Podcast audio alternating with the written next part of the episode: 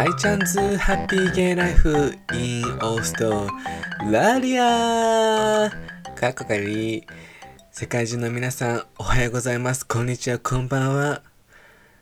今日も改弁チャオミです。大ちゃんでございます。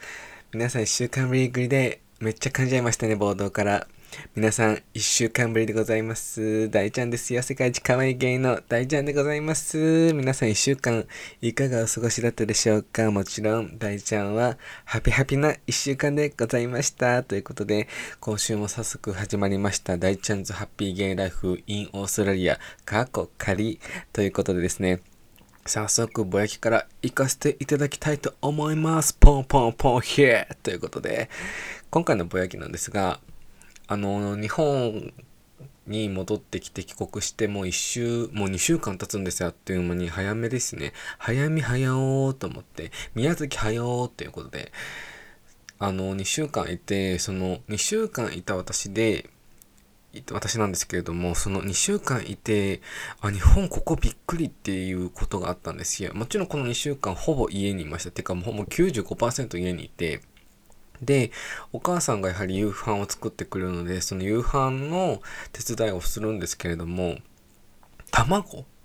卵をあの使う料理の時にですね、冷蔵庫から卵を取り出したら、え、日本の卵、すごい白いと思って、日本の卵白、白と思って、めっちゃホワイトニングされとるやんと思って、あの、というのが、私、めっちゃ白って思っちゃったのが、多分オーストラリアの卵って、白いのを見たことがない気がするんですよね、私。ほぼ、茶色？橙色？群青色？群青色って言ったのがちょっと小汚いんですけど、あ、なんかちょっと、オレンジっていうか茶色っていうか、あの、ありますでしょ、日本でも。そういう色のついた、卵が。あれがすごい主流な気がします、オーストラリアは。なんで、日本の卵を見た瞬間、うわ、白っと思って。いや、鶏が産む卵って、そんな国によって違うのかなと思っちゃって。なんか日本、日本のコケコッコは、白い卵？それともなんかこれ漂白してて白くなってしまったのかっていう、ちょっとなんかすごい、卵についてすごい考えてしまったっていうじゃあオーストラリアの鶏ちゃんはコケコッコは白い卵を産まない？いやでも白い卵も卵も見るいや見た記憶はないんですよねっていうこの結構一日の、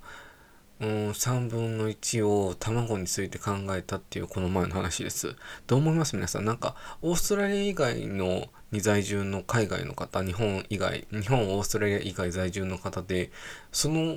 お国産の卵ってどんな色してます？皆さんちょっと気になっちゃった私教えて皆さん教えてちょっと色びっくりする色とかあるのかなってすごい気になっちゃってっていう今回のぼやきでございました。エッグについてでございますよ。ということで早速今回のメインテーマですね。メインテーマに活かさせていただきたいと思いますが、あのー、ありがたいことに E メールをいただきまして質問の。ですいません。この E メールをね、いただいたのが、多分ほぼ1ヶ月前ででして、その、あの、取り上げさせていただきますとお話ししたんですけれども、1ヶ月経ってます。本当に申し訳ないです。懺悔でございますね。もうこの1ヶ月で私もいろいろありすぎて、あの、やっぱオーストラリアでのあの、コロコロナ、コロナさんの状況とか、私のビザの状況とか、フライトがキャンセルされちゃったとか、すごいドラマティックだったので、私のこの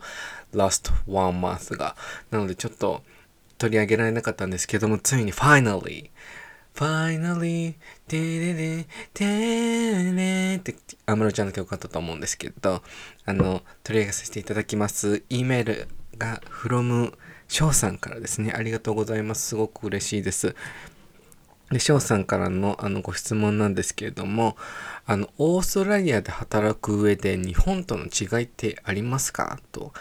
例えば、日本だと帰る時にお先に失礼しますというのが当たり前みたいな、そんな感覚の、何も言わなくてもオーストラリアではこういう時はこうするとか、ちょっと説明ベタでうまく伝わるかわかりませんが、もう、しありましたら教えていただきたいです。ということで、ありがとうございます。ということで、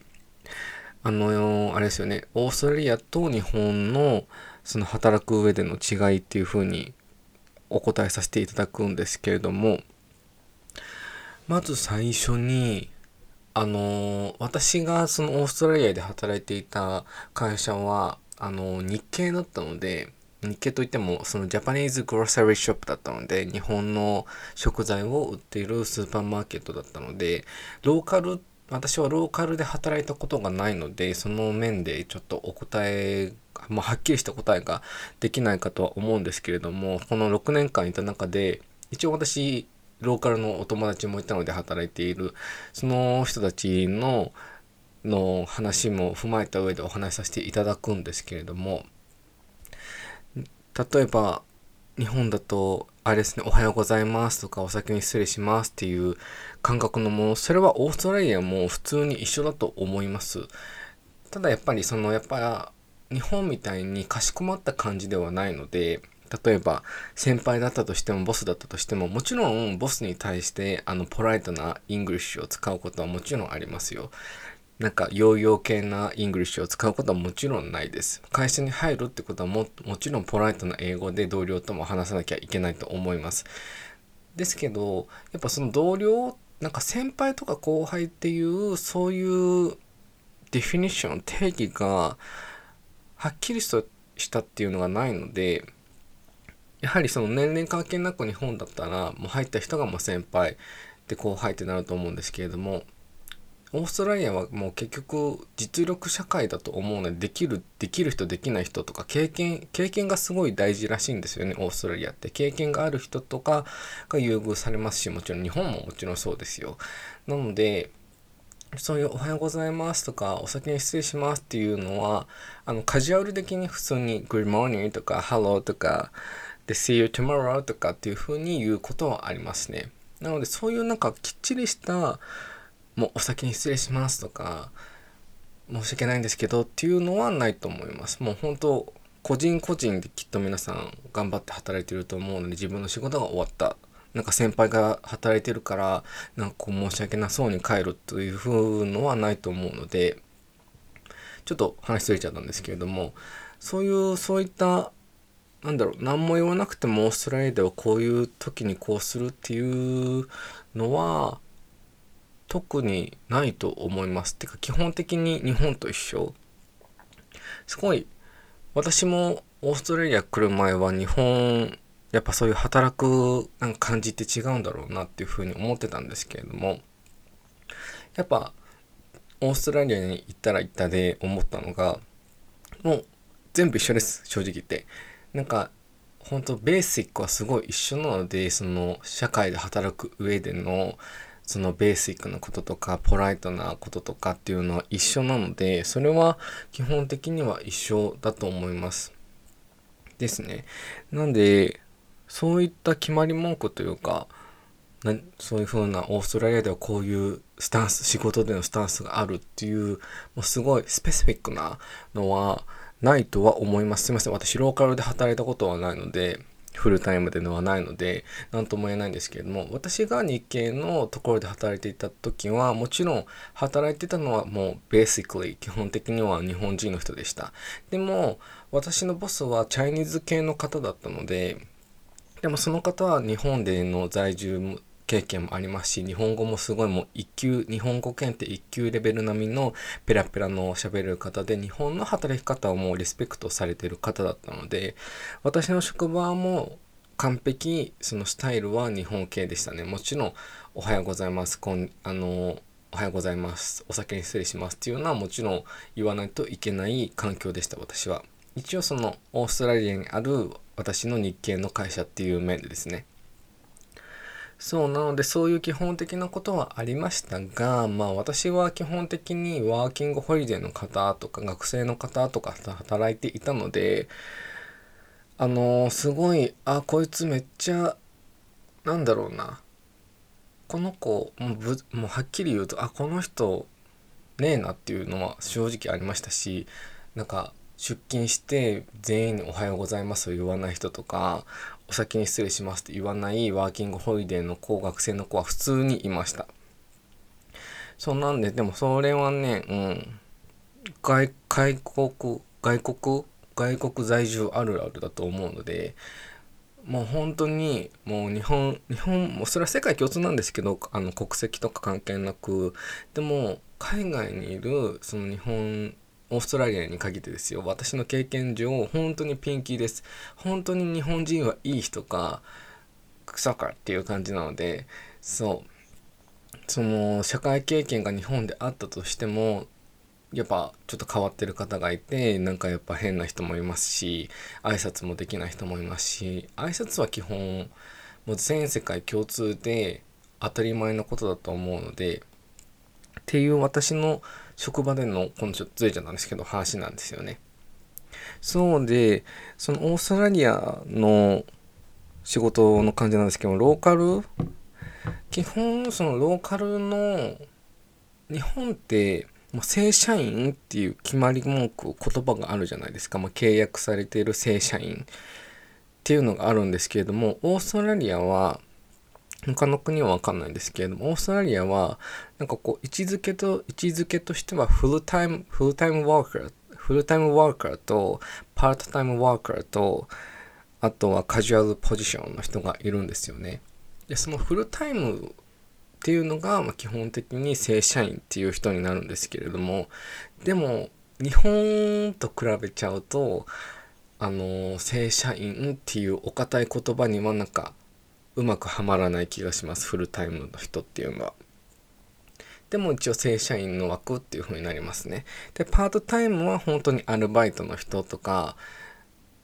責任感が薄いポジションの人っていう風になります。本当アルバイトの人っていう風に考えた方がいいと思います。で、カジュアルっていう人は、もう本当すごい言い方悪いんですけども、都合のいいポジションです。もう都合のいい時に入れられますし、もちろん時間を削られますし、あの固定の時間がないっていう風な感じですね。なので、いつでも切られてもおかしくないっていう感じのポジションになりますね。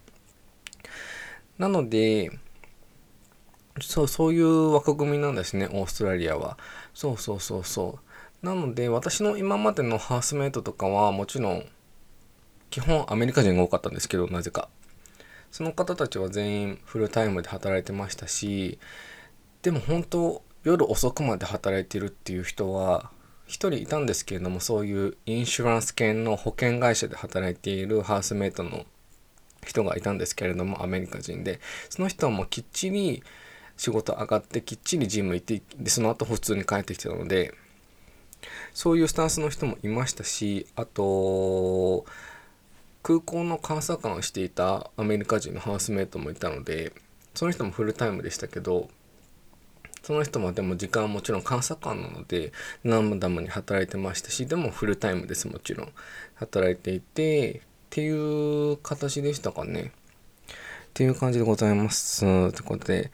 でオーストラリアのその接客というか仕事の仕事に対するこの何て言うんだろうな。アティチュードっていうのがレイジーっていうイメージがちょっと皆さんあるかもしれないんですけれどもなんかほんと仕事はきっちり上がってもうすぐ飲みに行ってっていうのんべえの人が多いのでオーストラリアは。っていうイメージが多いと思うんですけれどもフルタイムワーカーの人たちは基本的にはちゃんと誠実に働いてるイメージです。もちろん正社員っていうポジションになりますので、なので、彼らはフルタイムのフルタイムなんても会社にもよると思います。でも私の今まで出会ってきた人たちはちゃんとフルタイムで働いてる人たちはちゃんと会社の contract に従って誠意に働いているっていうイメージだったのでそんな lazy っていうかその業には業のその送りの働くあのプロセスがあると思うのでオーストラリアのスタンスとしてはちゃんと仕事通りに上がって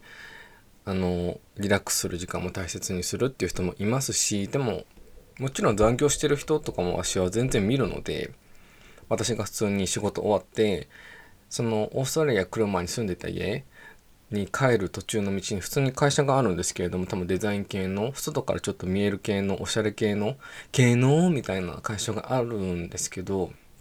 そこを通って行った時にやっぱ残業してる人7時過ぎとか8時過ぎとかにも上がってる人あ上がってる人じゃないです。あの働いてる人もいたのでもちろん残業してる人もいると思いますね。そうなんですよ。そうなのでそんと本当会社にもよりますねこの会社の状況っていうのは。その働くスタンスっていうのは。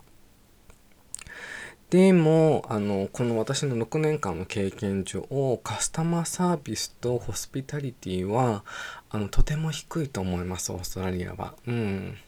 ちゃんとこれは正直言いますね。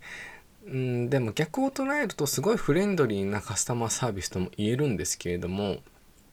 ただやっぱり世界で比べるとレベルはちょっと低いのかなって思います。例えばこう私が電気製品系 JB ハイファイっていう電気製品系のお店があるんですけどもそこ行くとそこの店員さんたちは基本なんか lazy な感じに見えちゃいますね。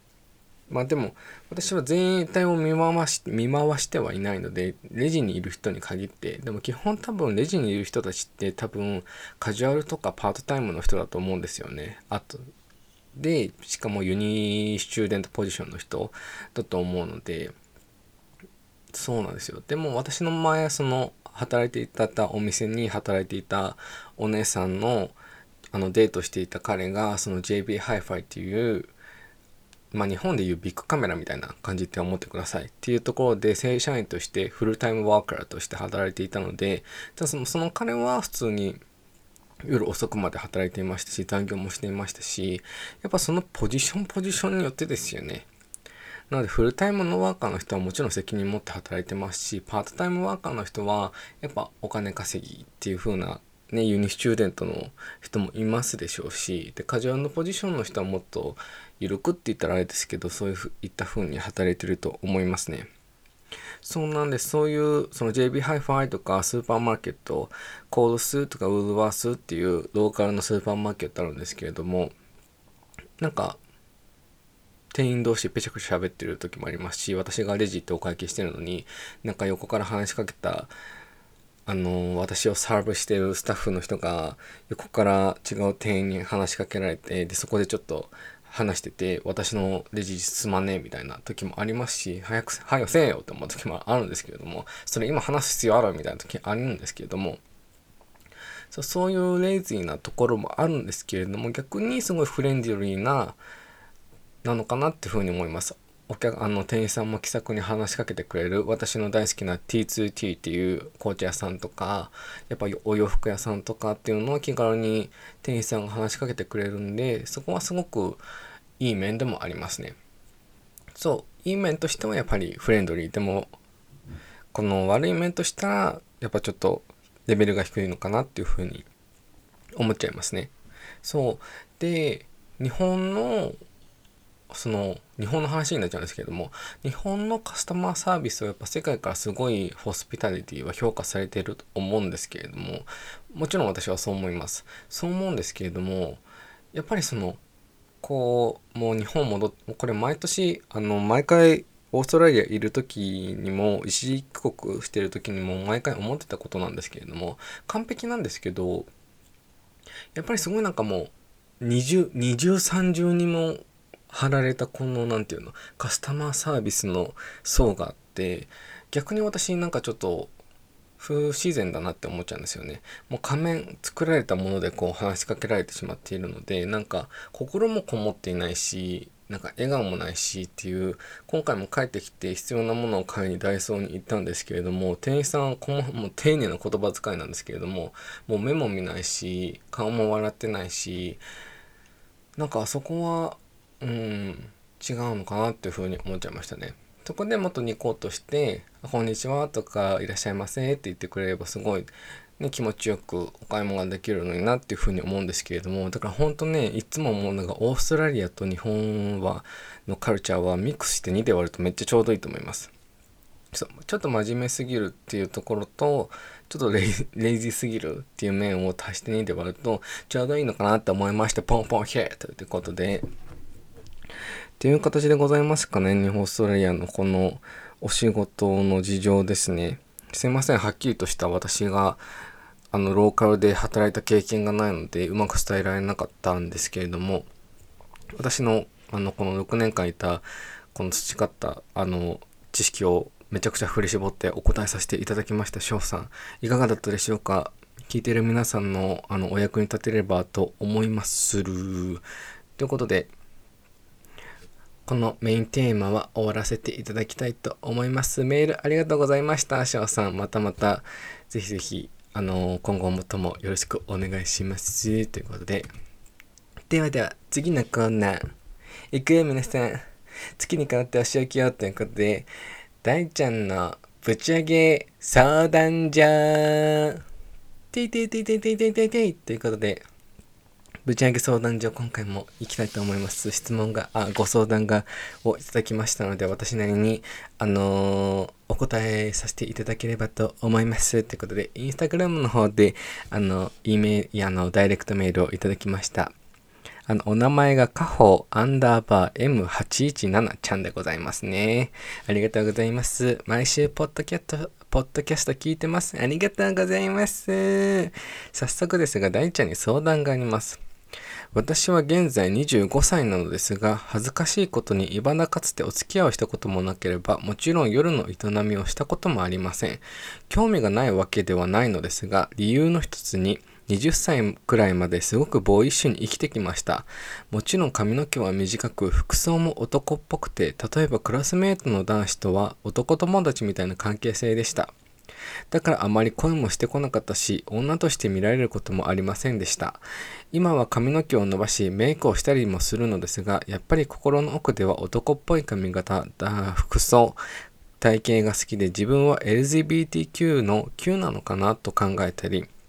悩んだり、心のモヤモヤが晴れません。でも、社会人になってから周りの友達とかの話を聞くと、自分ってすごい遅れてるって思うし、焦りすら感じていて、このまま年を取っていくのかと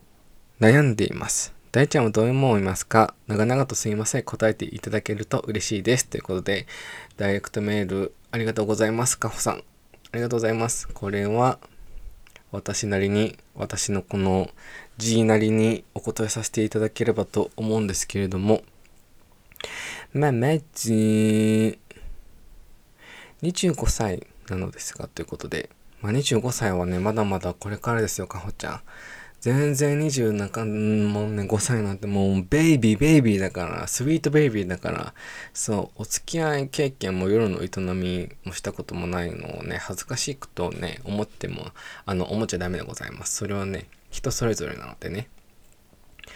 で、ずっとボーイッシュに生きてきましたと。で、髪の毛短く、例えば、だからあんまり声もしてなかった。ちょっと、ごめんなさい、皆さん。私の、ちょっと読むタイムということで。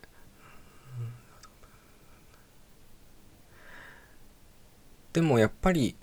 男の子っぽい髪型、服装から体型が好きでなんですよね。まあでも今、かほちゃんが髪の毛を伸ばすこととかメイクを楽しんでいるのであれば、それも続けていいと思いますし、でも心の中ではでも男っぽい髪型、服装、体型が好きっていうことですよね。うん、だからそれもそれで、ね、正直に男の子っぽいファッション、服装をやってみるといいと思います。で、やっぱちょっとその、私のこの性についてどうなのかなっていうふうに考えてるってことですよね。それはまだ焦らず答えは出さなくていいと思います。やはり私の周りのお友達でも遅咲きの人は全然いますし、でもあの、かほちゃんがもう絶対そっちの、あの、レズビアンとかバイセクシャルっていう風に、まだこの定義をししてし、あの、なんていうのをするわけじゃないんですけれども、この私のやっぱ周りのお友達でも全然30代で目覚めた人もいますし、このやっぱ話を聞いてると結婚して気づく人もいますし、やっぱり僕、私そうだったんだっていう人もいますし、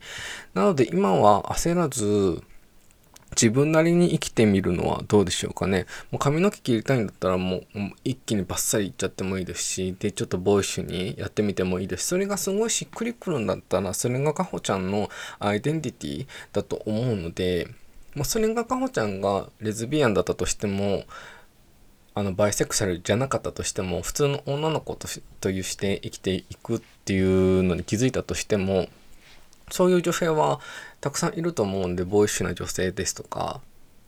なので一回、その、やっぱり20代は、ごめんなさい。ちょっとゲップがですね、ちゃった。バカ野郎ですね。そうなんで、20代は本当、この LGBTQ 関係なしに経験値を積んでいくっていうことなので自分のが正解だと思っていることをとりあえずやってみるのがいいと思います。そう。なんで本当に男っぽい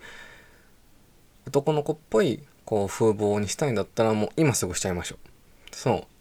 今すぐしてすごいしっくりくるんだったらそのファッションスタイルを貫いていってそこで何かが見つかるかもしれないですね。あやっぱり私そうだったのかなとか。あでも私やっぱり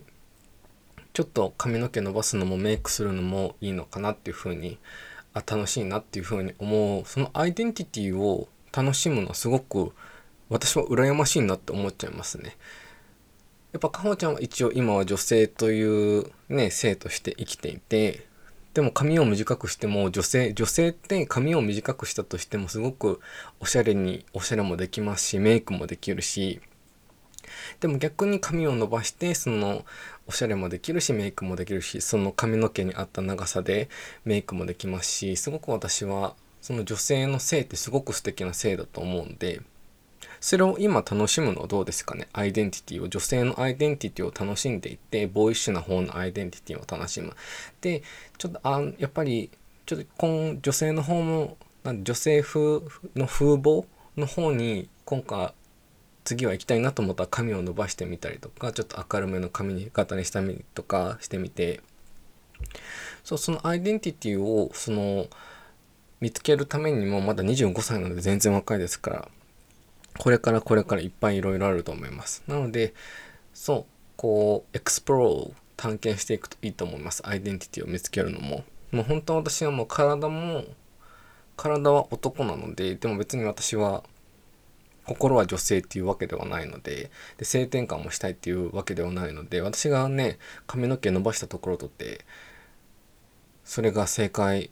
私髪の毛長くしたとって絶対に合わないのでそう。なので、そう。ごめんね、こんなふわっとした答えで。でも私はそう思いますね。そなんか、ね、ここで30もし25歳でこうまだ分かんなくて分かんなくてで30半ばとかで気づいたとしてもそれはそれで正解なのだと思うので人生ってやっぱ正解はないのでそうそうそう自分が正解だと思ったことが正解なので人生には正解がないのでだからだから自分が正解を決めないといけないと思うので。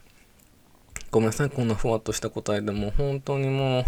う、もうすぐ私30歳になるんですけどね、もう。あと、まあ、話がついちゃうんでやめときますね。そうなので、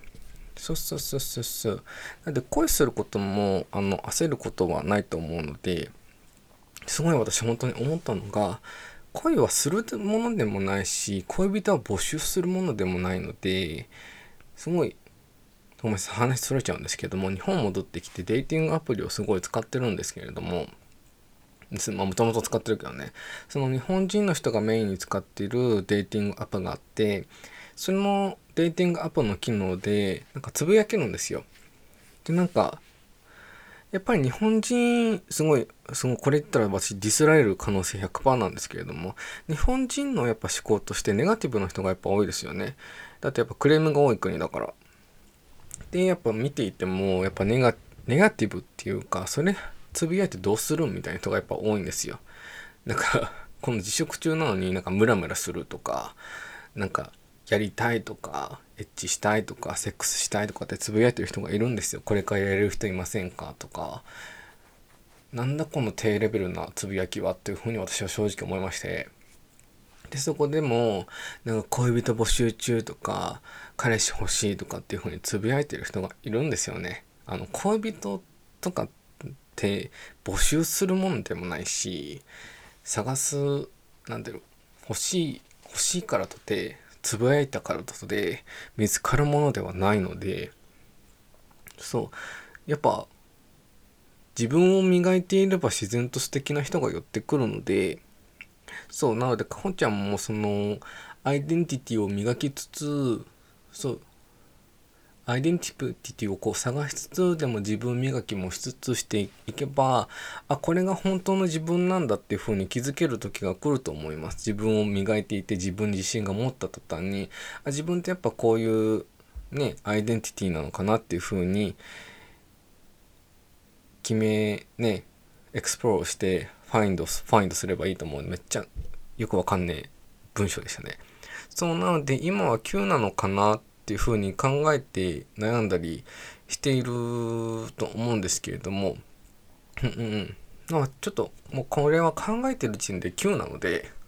そうそうそうはっきり言ってしまうと。そうなので自分は Q なのかなっていうふうに一回決めてしまって、で、そっから自分のアイデンティティを多分一回認めちゃうと多分心がすごく楽になると思います。あ、自分は Q かなっていうふうに。もしかしたら、うん。やっぱこう、分からない時って、こう、もやもやしててもやっぱしょうがないので、もう一回もう決めちゃうみたいな。これやでみたいな。ありんすみたいな感じで、最近あの、昼ドラ、あの、昼にさ、ドラマやっててさ、すごい話ずれるんですけど、ジンがやっててさ、あの、中谷美紀役のあの、花魁の一人よし、マリンスみたいな、まあ、あの人超綺麗だよね。あんな、あんな女性になりたいっていう、この私の今のアイデンティティを探してる最中でございます。ということで。そう、なので、自分は一回 Q なのかなっていうふうに認めちゃう、これを共有するのはすごいあの、私にはできるんですけど、一回 Q って認めちゃうのもありなのかなっていうふうに私は思います。でも、認めてしまい、そっから、ダンス、男性っぽいファッションも楽しみつつ、でもやっぱ女性っぽいファッションも楽しみつつ、だって男性ファッション、男性っぽいファッションをしてる時に、メイクもできるでしょ。それってすごく私羨ましい。いろんなことができるから、女の子って。いや別に私お化粧とかには興味ないんですけれども、女の子ってやっぱすごいいろんなことができるから、すごく羨ましいと思う。あげてこみんな女子。盛り上がってる女子っていうことで、っていう感じで、そうなので、一回9点認めてしまい、アイデンティティ、いろんなアイデンティティを楽しんじゃうのもすごいありだと思う。私、それすごい羨ましいっていう感じで。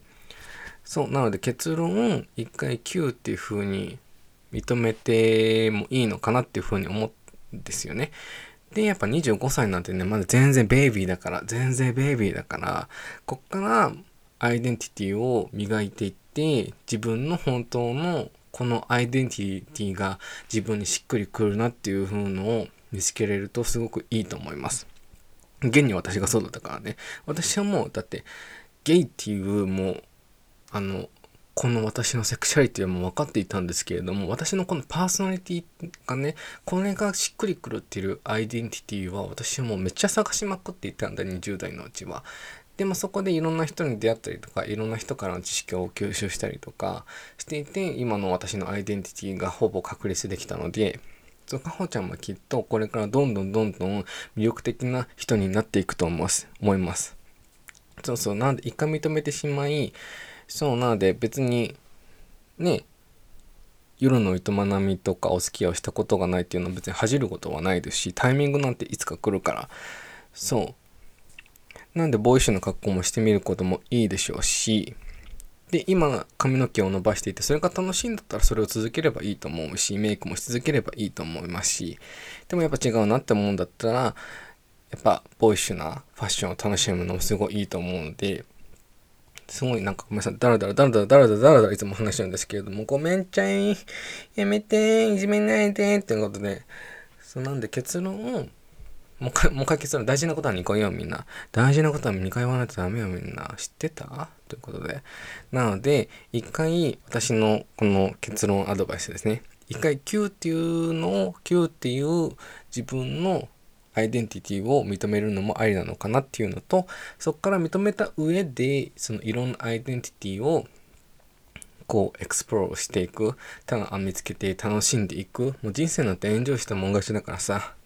こんな偉そうなこと言っちゃってさ、ということで、そう、エンジョイしつつ、で、いつかきっと必ず見つかるので、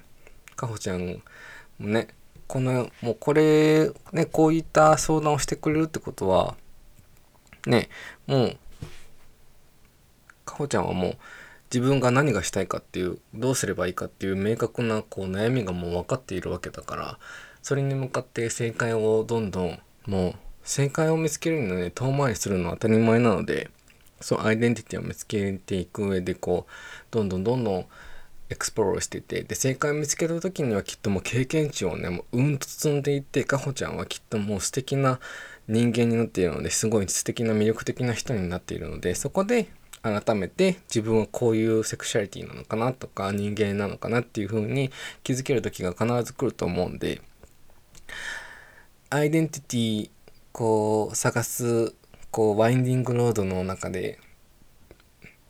ぶち上げな経験値を積み、ぶち上げな人間になっていこうっていう私の答えでございました。こんなね、ずらずらずらずらまとまりがなくいつも話しちゃうんですけれども、この私のセクシーボイスによって皆さん許してくれますでしょうか？ということで、アリンス、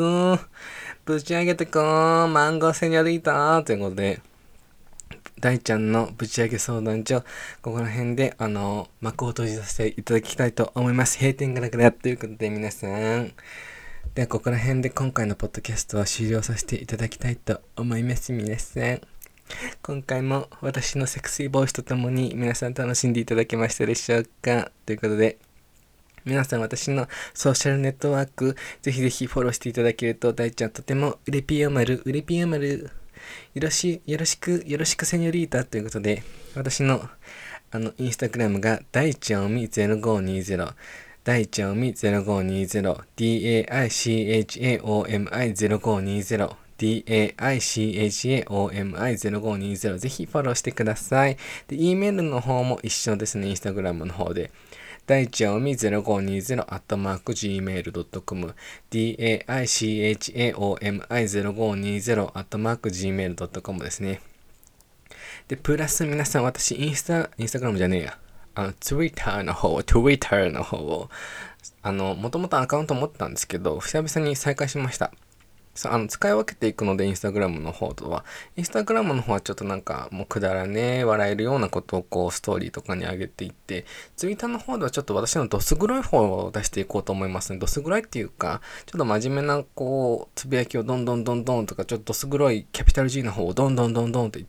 あの、つぶやいていこうと思うんで、そちらもフォローしていただけると、大ちゃん、うれぴよまる、あの、ツイッターの方は、あの、全然一緒で、大ちゃんおみですね。あ、最後のナンバーを入れずに、大ちゃんおみ、大ちゃんおみで、あの、検索していただけると出ると思います。daichomi ですね。そんな感じで皆さん、ありんすん。今回はこの辺で終わらせていただきたいと思います。そう、私は、頑張って YouTube の方も始めていければと思いますので、あの、どんどんどんどん準備を進めていきたいと思いますので、その、その際は皆さんぜひ私の YouTube の方も、あの、見ていただけるとすごく大ちゃんうれぴやむるということで、まだいつかっていうのは決めていないんですけれども、絶対絶対始めていこうと思いますので、ポッドキャストももちろん続けていきますので、ではでは皆さん、大ちゃんのセクシーボイスとともに、今日は終わろうと思いますわよ。皆さんでは、あげな、ぶち上げな1週間を、週末をお過ごしください。ではでは皆さん、世界一可愛いゲイの大ちゃんでございました。バイビー